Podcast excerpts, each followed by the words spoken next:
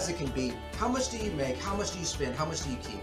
There are a lot more complexities to that. We can absolutely show some some formulas there of numbers you want to look at. But at a bare bones level, those are the three questions you need to be asking yourself. If you find, here's another general rule, if you find that you're spending 70%, I apologize, we're going to go net profit margin. If you find that you're spending 90% or more of what you make, potentially there's a lot, there's room for improvement. Welcome to the Freedom Chasers podcast, where we bring you interviews and discussions that share the stories, successes, goals, and dreams of real estate agents and real estate investors pursuing a life of purpose and freedom. All right, guys, today we have Michael Glaspie on the show, and this is a man who has owned over 100 units of real estate, has served in, as a Green Beret in the military, is the real estate CFO, has really honed in and focused on real estate finances, which, gosh, man, like what a fun topic for those of you who are real estate agents and investors, because this is the mix between real estate and the money, right? If you get both of these things right, things go really crazy for you when it comes to freedom, which is what we're all about here at the Freedom Chasers. And I am so excited to interview Michael because I want to get into some of the mistakes that people are making, some of the lessons that they can learn, some of the lessons that you've learned owning so much real estate yourself. I'm so thankful that you're not just a CFO who hasn't done it, but you're the CFO that has done it. So what I want you to do is take us in right away. You said you own 134 units of real estate and sold it. So tell us about that. Yeah, absolutely. Thanks for having me, Matt. I really do appreciate it. Um, yeah, so you know, over the time, I I started off house hacking. This like many many investors do. Didn't even know what it was at the at the time, and I went to one of those you know real estate seminars, and then I I learned for the first time that house hacking was actually an investment strategy. So for me, I'm a bona fide real estate investor. Right? It's from that point on. From a seminar, so you were actually one of the success stories of these seminars. Yeah, and, and I was I was doing the house hacking prior to the seminar, and then yeah, the seminar really opened up my eyes because that wasn't part of my you know my childhood. You know, talking about yeah. real estate and owning assets just wasn't part of it. So yeah, that that uh, seminar really played an important role, and for me, once that that spark was lit, it was game over. So I started doing wholesale, subject twos, lease options, and, and all of these things to to really kind of scale my portfolio and one thing led to another as I was kind of growing and scaling, and I almost rushed to the finish line there where I got over a hundred properties at about three years, right? And and at that point in time, that's when I realized I went a little too fast, right? Um, and as time kind of went on, and I really started analyzing the money that was moving inside of the company, right? Not just deal by deal like many real estate investors do. It's not just the proceeds on the one single flip. It's how is the business operating as a whole. I realized that there was a lot of inefficiencies. And so, you know, just recently, about the last uh, 12 months or so, I've sold over half of my portfolio and I've actually doubled my profitability. Whoa. Yeah. Whoa. Okay. So you sold half your portfolio and that I mean, I'm not like crazy accountant, right? But that just tells me there were some properties that like weren't profitable, right? So, so t- walk 100%. me through like, like how did you discover this when you found out? Like, just walk us through the whole process. Yeah, totally. So, well, uh, as I mentioned, a lot of times when we're getting started with real estate, we focus on deal by deal. Like, hey, this flip's yeah. going to be amazing. I'm getting twenty five thousand, great. Or, hey, my cash on cash return is whatever it is. And oftentimes that puts us in this very small window of time. And we're only looking at maybe one year snapshot or six month snapshot. And in reality, when we look at the investment of my money, it's a lifetime journey, right? And so one of the things that I was able to do is just break apart every single property that I owned and look at the historical trend, right? How much money was I actually spending on CapEx? was it what I budgeted for, right? you know, and underwrote for? Um, how much money was actually coming in? How much vacancy did I have? And when you put all of those together, you know, oftentimes real estate is very forgiving. And because we have such great tax benefits and all of these other, um, you know, benefits to owning real estate, we often for over or, or, overlook a lot of those minor things. And so, for example, I was cash flowing perfectly on a couple properties, and by perfectly, I mean the bills were paid, uh, money was going into the uh, bank account, and never had like a late payment. But in reality, I started seeing that the capex was coming out, the tax bill was increasing. And when I compared that to another property where maybe the cash flow wasn't as much dollar per dollar, it was much more efficient. and it was a higher rate of return. And once you kind of have that picture, it goes back to the old uh, 80 20 rule, right? Where 20% of what you own is producing 80% of the results. And I just took my time, kind of pruned off those weeds, and almost instantaneously, I was more profitable, meaning the efficiency of my dollar, I was keeping more of the money that I was making.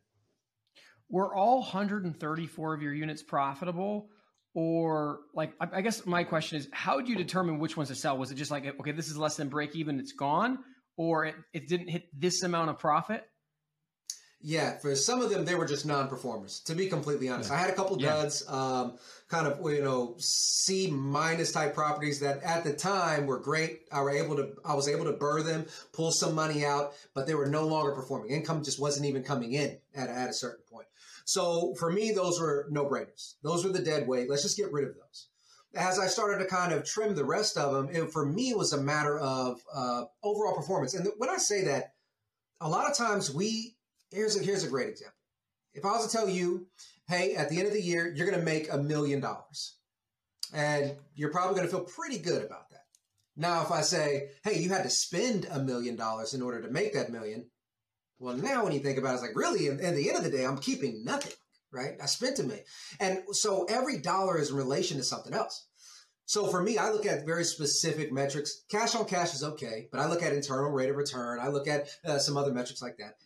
And then I have my own benchmark for me and my investment portfolio. And if it wasn't meeting that, it was getting snipped. Absolutely. I love this.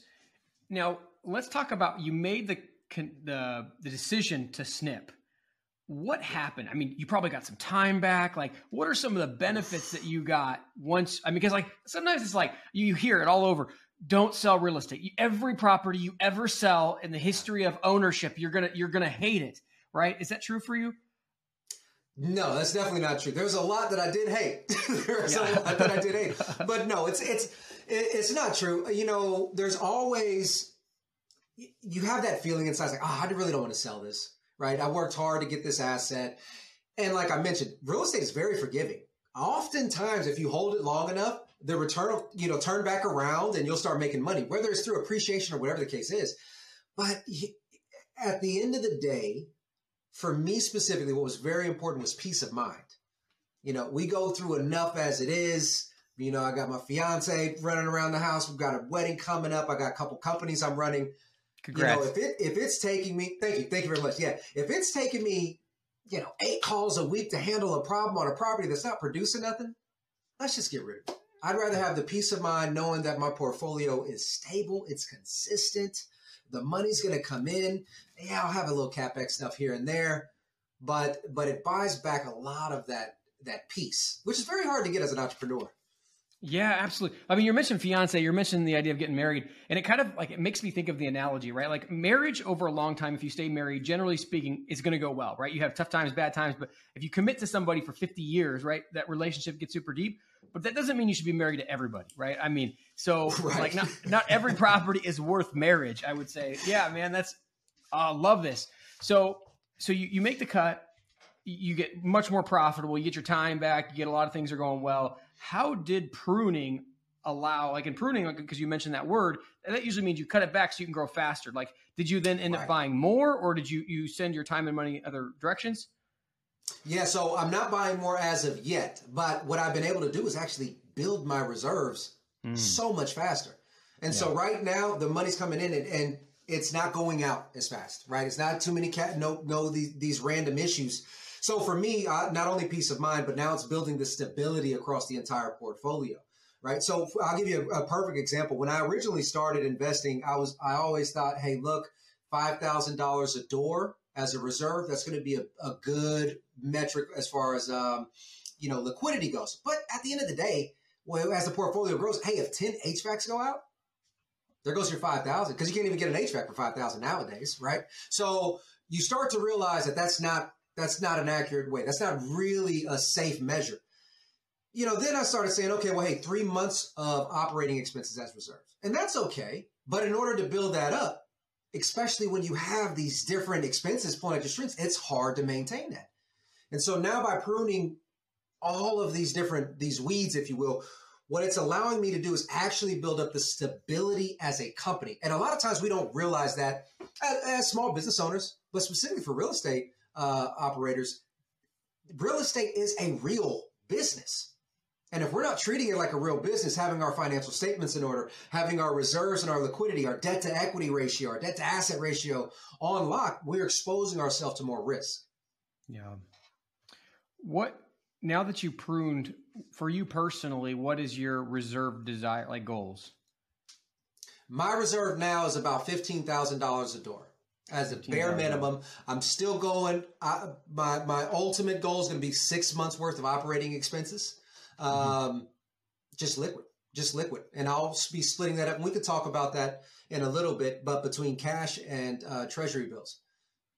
Yeah, yeah, okay, so that's a very interesting point. And obviously, what we're about to talk about is not financial advice. You know, get advice from a CPA right, or absolutely. Financial advisor. We're just talking about lessons that we've learned, and obviously, this is really cool. So, so basically, you're taking the reserves, you're putting it into a high interest account, three, four, five percent, but you have access to it very quickly. So you're getting yes. some decent, not you know, investment level return, but you're getting some decent return, but you got it available when you need it. Correct, one hundred percent.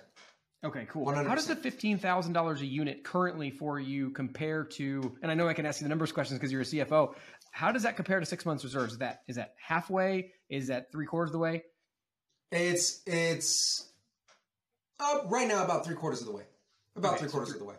Okay. And obviously, this is going to depend on your properties, right? Depending on your market area, depending on the asset class itself. Um, for example, if this was a million dollar single family home that $15,000 a door is not going to do anything for you, right? Yeah. Even if it's a single family home. So for me in my portfolio, it's about three quarters of the way. Yeah, beautiful.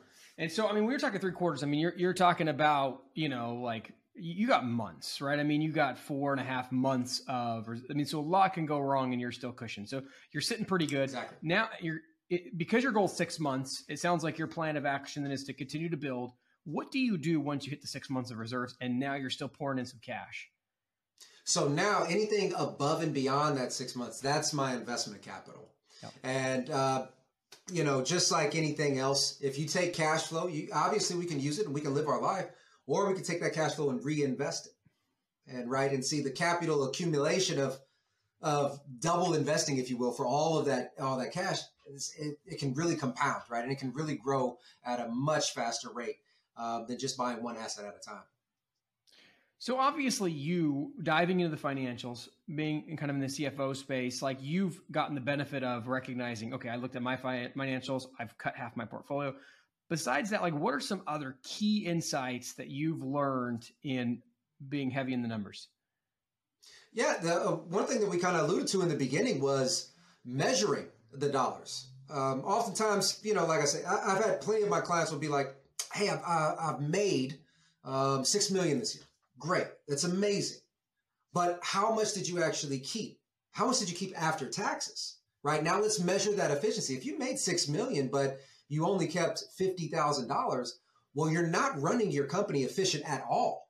Matter of fact, you're just throwing money at problems, and you're not running a company right? So being able to really understand how to read those financial statements, how, just how to read how to read your profit and loss, how to read your balance sheet, is extremely important. And being able to understand or identify, hey, there's a problem. There's potentially an issue. How do I fix it? Yeah. So let's let's go a little bit in your backstory here. You're a Green Beret. I have a lot of family that's in the military, so I have a lot of you know partiality to people that have done hard things, particularly in the in the service of our country. Give us a little bit of insight in what it was like to be a Green Beret. Yeah, for sure. Ooh, that's a good question. Actually, I haven't been asked that question. Um, okay, I, I'll tell you what. When when you typically when people hear Green Beret, at least this is what has been brought to me. They assume that we had the best uh, equipment, right? The most up to date laser rifles, uh, night vision goggles that could see across the ocean. When in reality, we were giving we were given subpar equipment, right? And oftentimes we would have to deploy and we would have to work with our partner forces in other countries, and we would have to use their equipment, right? And, and was their equipment better? The, no. Typically not. Typically not. Yeah. No. yeah. Typically not. And the one thing, I guess, the real big lesson about that, especially in that community, and it's, it's true across all, all military services, but it's not at all about our resources that we're given. We still have to complete the mission. So it's about how resourceful we can be. And that's just kind of, that speaks volumes to exactly what I experienced for over a decade um, as a Green Beret. Uh, no matter where we went, some great opportunities uh, to meet different people from different cultures, visit countries that I never even heard of, never even seen on a map before. I remember the one time I got stationed in a place called Ouagadougou, Burkina Faso. And uh, my commander came over and said, "Yeah, you're going to Ouagadougou." I said, "Bless you. Where am I going now?" Right. Yeah, no exactly. idea. Can you speak English, please? no yeah. idea. Yeah, exactly. But no, it, it, was a great time. It really was. Um, it was an experience that I, you know, I wouldn't, I wouldn't replace for the world. Everyone who listens to our show knows Tim and I are passionate about obtaining financial freedom through real estate investing. We also know that everyone's situations and goals are different, and while there are programs out there that show you a path to financial freedom, Many of these programs are just too cookie cutter and don't take your personality, situation, and desired outcome into account. Think about the number of times that you've watched a guru online and tried to do the exact same thing as they did, but had nowhere near the same results. You are not alone. When I got started, I was continually paying for courses and getting only partial results until I discovered the path that made sense for me.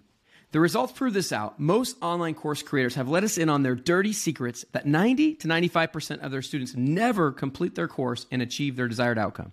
This is not something that we're okay with. The benefit of working with Tim and I is that we are interviewing between 5 and 20 people every single week. We have accumulated hundreds of seven figure strategies and got an inside scoop from these successful entrepreneurs. We're able to work with you to pick the strategy that will best fit and then help you create the custom plan to take you quickly into financial freedom. As a former math teacher, I always taught my students that the fastest way between two points is a straight line. If you want to get rid of the many curves in the road that can make the journey longer and more costly, then go to coaching.freedomchaserspodcast.com and book a call with us. And let's get you on a straight line path to freedom. So you've already given me one, right? With the resourcefulness, like you don't have the equipment that's probably optimal or or maybe even functional, right? And you still have to do the mission anyways.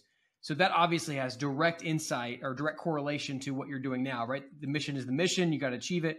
What are some of the other lessons that you learned Because because in my opinion, like it's 90% mindset, right? It's 90% of what we do 100%. in most of the businesses is is how we show up and how we think about things. So that's one I think that one of the the hallmarks of the that the the service in the military is is the mindset. So give us some more insight. Yeah, you're 100 percent correct. A lot of the things that we will go through may be physically demanding, maybe emotionally demanding, maybe just you know what some people would consider just rough, maybe torturous. I wouldn't do it, but it's really about your mindset. It's really about finding that that that plane where you're saying, "Hey, look, this is temporary right? I'm going to get through this. This is how I'm going to get through it. And, and, when you come out on the other end, you're like, you know what? My body can still push. Um, David Goggins, if you're, if any of you guys are familiar with David Goggins, he says it all the time. Once you hit your wall, you're only at 40% of your capacity. And it's true because your mind, your body is capable of so much. And, and to your point there, the, the other skill set that I would say that has really translated over is the ability to adapt. As, as entrepreneurs and small business owners, we are constantly adapting adapting. We don't have uh, the the marketing team, the economics team that Coca Cola has, that Pfizer has, that all these other companies. We have to adapt. We have to absorb that information, adapt to make sure that we're staying relevant, we're staying competitive, right, and we can continue to move this train forward.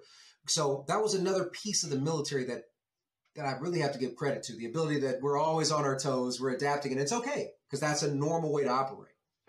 Yeah. So you come from the military, 11 years uh, in the military. Do you come right out the gate into the finances and real estate? How, how does the transition go? Yeah, absolutely. So I studied uh, business and finances for my undergraduate and uh, for my master's. Um, while I was in the military is when I started investing. I was still active duty, but I started investing with the house hack, like I mentioned, and some wholesale, sub twos, all that stuff. And then right towards the tail end, I actually started a, a real estate team right? A team of agents, a team of brokers that was focused on investors. And so by the time that that transition took place, I had a decent portfolio built up, uh, about 30 units at the time. We already had the agency up and running, and you know it was just straight to the to the, to the fences with it. And uh, it kind of just went from there, right? I just had much more time and energy to, to be completely obsessed with it all. And so it allowed me to dive right in. And not long after I've completely separated, I had an opportunity to work with a private equity firm uh, as their CFO. And so I took that, that, that uh, job and, or that opportunity. And it really just kind of scaled from there. And that's when I really realized I'm absolutely obsessed with real estate for the ability that you have, we have the uh, creative ability to, to make anything happen, right? If you can think it, it can happen in real estate. And then you apply that to finances, which is really the study of money. And, and, and, you know, I don't care what our hobby is. It can be hockey, it can be hiking, biking, whatever the case is. There's one thing that funds all of our hobbies, and it's money. But oftentimes we won't take the time to study it, right? So for me to be able to pair those two together, I know it sounds kind of nerdy, but it was like a dream, a dream come true, right? It was like it's what I was meant for. Amazing. What would be some of the top one to three lessons, insights that you learned from being a CFO? The first for the, for the, the private equity. One, yeah. Yeah, yeah. One of the biggest ones is you have to have clarity, and I mean absolute clarity. Now, the way that we can do that is oftentimes on a financial statement. When you're reading the financial statement, you might see some big words that you're not comfortable with, like accounts receivable, accounts payable, uh, whatever right? And if you're not comfortable with that word, then it shouldn't be on that financial statement, right? Let the accountant deal with that, right? For you, it should say money owed to me or money I have to pay, something to that effect. And you need to have clarity on all of your finances. So that's definitely the top one. Uh, the second one is the ability to track every penny out and every penny in. Now, we can do that with bookkeeping, yes. But if you're not actually looking at your reports once the bookkeeping is done, then there's no there's really no point in that. And there's so many things that I found as far as subscriptions or double charges or all these little things that we experience in our real life, right? I mean, people got men's fitness magazines, you know, still still unsubscribe, right? Netflix or whatever the case is. The same thing happens in business. And so being able to track everything that goes in and out is extremely important. And the third thing is actually measuring every dollar. And we've already talked about it a little bit as far as uh, how much you keep versus how much you make. But we're also talking about how much is your employee bringing into the company versus how much you're paying them. How much is your marketing bringing in profit compared to how much you're spending? Right? Having all of these different individual measures quickly allows us to say, hey, look, you know what? We're not operating very efficiently here, right? We have our company standard of performance. We're not really operating efficiently here. Now let's dig deeper. Let's bring in the marketing. Let's bring in whoever we need to do, HR, whoever. Let's figure this out. What's going on, right? Then we can problem solve. It's more about a scalpel than it is with, uh, you know, a butcher, a butcher's knife or a cleaver. Yeah, getting into the fine details. So you you have this experience with a private equity firm, which obviously that's very prestigious. Was it was it the freedom? Like what I mean, you're at this pinnacle type job after uh, obviously being, you know, in the pinnacle of the military. What what led you out uh, to to real estate? Yeah, you know, I've always uh, I've enjoyed kind of working for myself. You know, I enjoyed starting my own businesses, running it the way that I kind of I like it. You know, uh, creating the culture, the environment, the quality of whatever I'm producing, and really being the the creator of that, the shaper of that. So um, yeah, it was a great opportunity. Learned a ton, but I wanted to come out and continue to help smaller business owners do get the same benefit, right? Learn some of the same skill sets of just how to treat their real estate like a real business. How much of your decision to leave was based on a brighter financial future versus an increased level of freedom? Increased level of freedom, 99.9% yeah, you're like, I don't. Yeah, I hope to make more, but if I don't, this is about freedom. Yeah, yeah, for sure, for sure. Um, you know, money money can buy you a lot of things. They say money can't make you happy. There's a funny saying, money can't make you happy, but you know, uh, lack of money definitely can make you mad, right? Yeah, um, right. But in reality, when money only gets you so far, money only gets you so far. A lot of times, people lose sight. We all do. We lose sight of why we started something. And I'll give you a great example. So I had a client come to me. They were doing about 50 flips a year. They were generating roughly about 40,000, 50,000 per flip on average. And at the end of the year, they made a good chunk of money in revenue. And they came to me, they brought me on and they said, Hey, Mike, yeah, we're just ready to scale. We want to do twice as much, all this good stuff. And after I dug into their financials and really saw where all the money went and cleaned up their books, I actually showed them that they lost $90,000 that year. And they were just shocked. They were like, How? How? We made so much money. But they lost track of how to operate a business. They were throwing money at issues. When they didn't have money, they were getting very creative on how to acquire more deals instead of saying, you know what, I'm not in a position to buy, so let me just hold off on this one to the next one. Right. And so a lot of those things are so important, but they're just, they're either learned the hard way, right? Or they're never discussed because every every coaching program out there is telling you how to make more sales, how to get more deals, how to double, you know what I mean? And, and it's not about, oh, hey, pause. How do we operate more efficiently as a company? Yeah. Well, and, and, the, and, the, companies that are selling these programs, they want you to do more because then you justify the cost of the program. Um, exactly. And so they're selling money at a discount. The problem is that not everybody makes money on a discount, right? Sometimes it takes ten thousand dollars or twelve thousand dollars to make the ten thousand dollars in revenue that they're that they're chasing. So as far as like frequency, like what is the optimal frequency in your mind uh, of somebody to be in their financials? Is it daily, weekly, monthly? At, a bare minimum, monthly. At a bare minimum, monthly. Um, depending on your on your specific business structure, your business model. I mean, you could be cranking out several deals a week. And if that's the case, you may want to look weekly because at the end of the month, it may be a little bit harder to kind of dive into the details.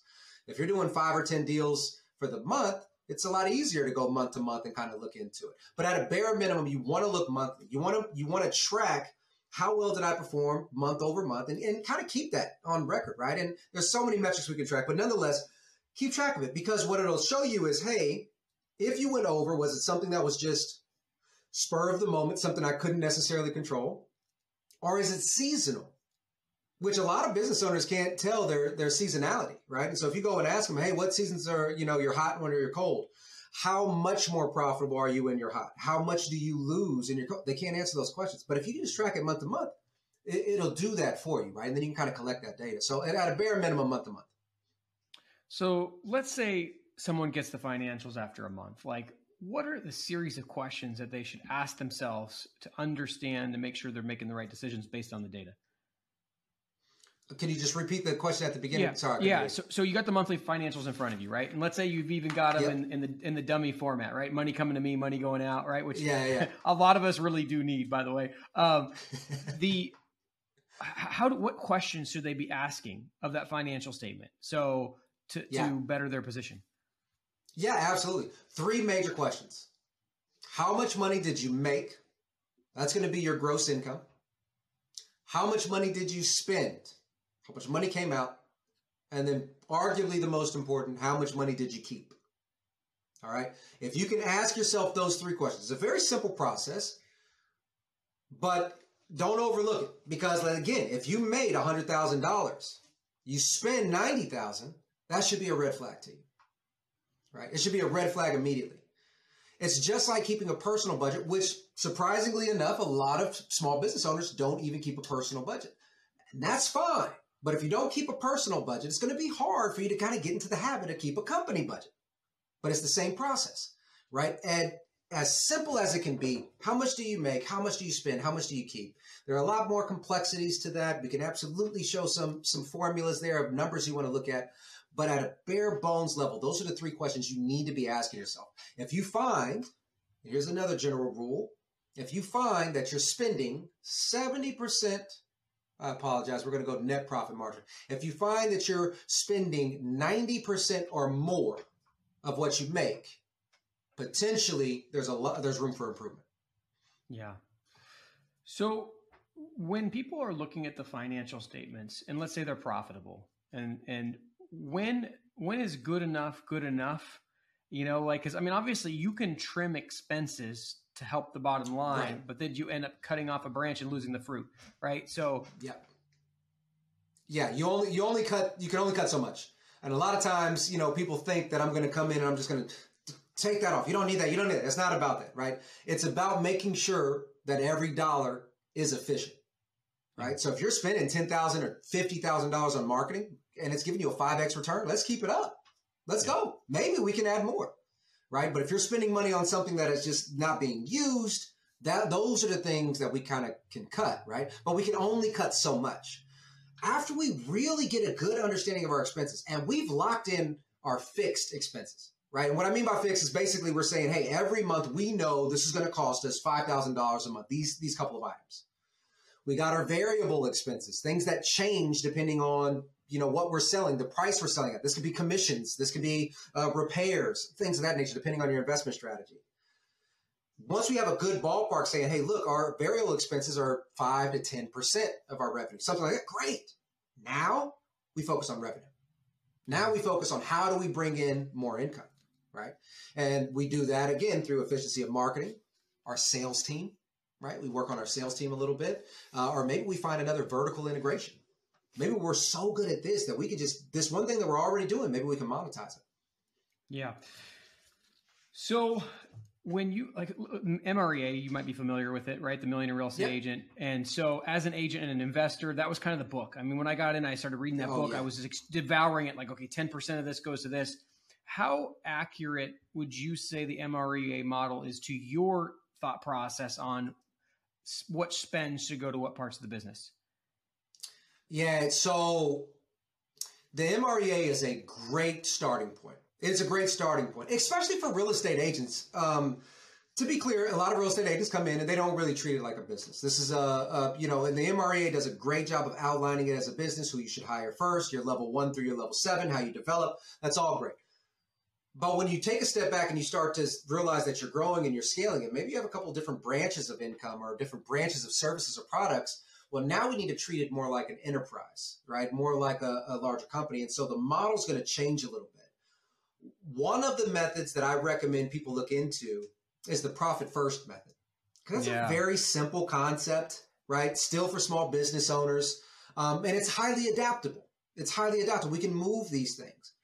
And if you wanted to combine multiple different types of money management, you can too. But whatever works for you, right? Whatever works for you, whatever's simple enough for you to follow and for you to maintain is what's really important. Absolutely. Where do you see yourself and your business going in the next 12 to 18 months? We'll see. Um, right now, I'm bringing in bookkeeping into the company, um, which is going to be another vertical integration, but it, all of my clients need it. Um, so hopefully that'll scale as well. Um, honestly, you know, I'm, I'm, enjoying the ride right now. Um, I'm very selective with my clients. I'm having a great time. I'm really seeing some big profits. So in 12 to 18 months, I'm hoping to have, uh, you know, helped a lot of my clients see, see more profitability and just kind of see where the next opportunity takes me. Well, and your model, right, especially without bookkeeping, is a consulting model. And as a consulting yes. model, like 95% profit, right? Like, I mean, right. Right. I mean, you're living your best life. Um, yeah. Yeah. It's, it's a high profit to your point, high profit margins. You know, we've done the agency thing. We built out the agency team, lower profit margins for sure. Um, but yeah, it's, I mean, yeah, it's, it's, it's, it's a great life. I'm, I'm finally in a place where I've, I've kind of settled. I find that peace of mind that I was chasing yeah. with those hundred plus doors that didn't give yeah. it to me. Right. Right. And now I'm, help, I'm genuinely helping others, um, kind of take that same journey, right? And hopefully I can help accelerate it a little bit so they can have that peace of mind a lot sooner. That's amazing. What do you do with your freedom? Oh man, I spend time with my family. I try to golf. I'm not good yeah. with it.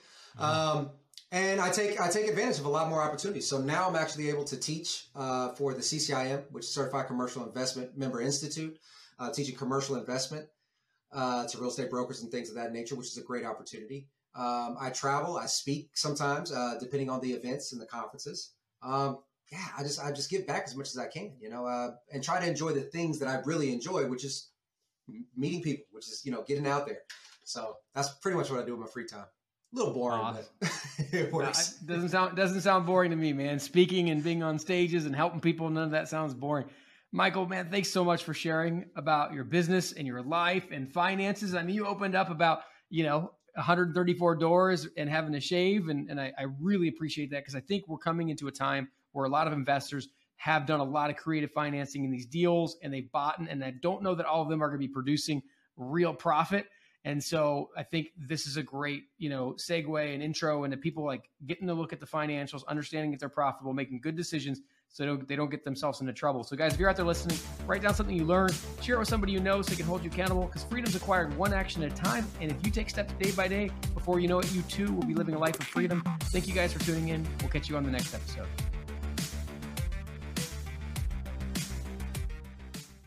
Please like, comment, share, and subscribe. Engagement is like gold to us. We can't do what we're doing without it.